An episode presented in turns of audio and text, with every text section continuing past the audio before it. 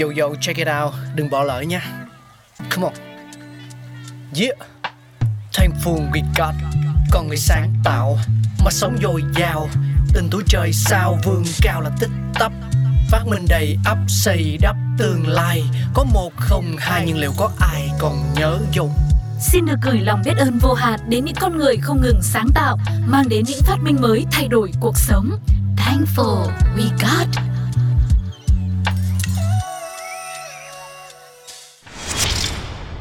Quang Lộc xin gửi lời chào đến tất cả các bạn thính giả đang lắng nghe chương trình Thankful We Got của Pladio. Các bạn thân mến, trong tập ngày hôm nay chúng ta sẽ cùng tìm hiểu về lịch sử ra đời của những chiếc máy may nhé.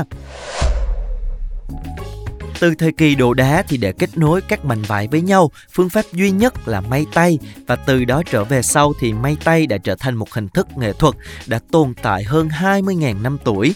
Ban đầu thì người ta sáng chế ra những chiếc kim bằng sừng hay xương động vật và các sợi chỉ ban đầu thì được làm bằng gân động vật để khâu hai mảnh vải thành những bộ quần áo rất là thô sơ. Những tác phẩm quần áo tuyệt đẹp dần được ra đời bởi những người thợ may tỉ mỉ và khéo léo. Tuy nhiên năng suất của việc may tay là không cao và những sản phẩm công phu đó thì có giá thành rất là đắt đỏ. Sau đó dân số dần dần bùng nổ, cùng với việc xã hội ngày càng phát triển, đòi hỏi phải có một phương pháp để kết nối các mảnh vải một cách nhanh chóng, đáp ứng nhu cầu của con người. Và những phát minh ấy kéo dài hàng trăm năm. Câu chuyện bắt đầu từ năm 1755 tại London, một người Đức tên là Charles Frederick Westonto đã chế tạo chiếc kim đầu tiên dành cho máy khâu và đã nhận được bằng sáng chế tại Anh cho phát minh về ngành may cơ khí này. Ông được cấp bằng sáng chế cho một cây kim. Cây kim này được thiết kế và sử dụng cho một cái máy. Tuy nhiên, sáng chế này đã thất bại vì không ai biết chiếc kim được sử dụng cho loại máy nào. Mãi đến năm 1790, chiếc máy khâu đầu tiên cho nhân loại mới ra đời.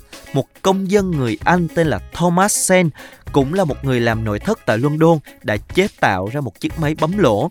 Bản vẽ mô tả một cái dùi để đục lỗ qua miếng da và một cây kim đâm xuyên qua lỗ đó. Nhờ có những lỗ này thì người thợ may đã có thể xuyên chỉ qua khâu, đính vải, da một cách dễ dàng hơn. Nhiều người cho rằng sản phẩm của Sen đã đặt nền tảng cho nhiều loại máy khâu cải tiến sau này. Nếu không có lẽ giờ này con người vẫn còn đang may tay. Và vào năm 1873, nhờ nền tảng sáng chế của Thomas Sen, một người tiên phong trong ngành may của Anh tên là Newton Wilson đã xây dựng được một mô hình máy may và hoạt động với một số chi tiết thay đổi, bổ sung, hoàn thiện. Và đến ngày nay thì chiếc máy may đã trở nên vô cùng phổ biến, một trong những công cụ rất là đắc lực của ngành thời trang. Xin được cảm ơn tất cả những vĩ nhân đã sáng tạo ra chiếc máy may này và cũng cảm ơn tất cả các bạn thính giả đã lắng nghe. Hẹn gặp lại các bạn ở những tập tiếp theo.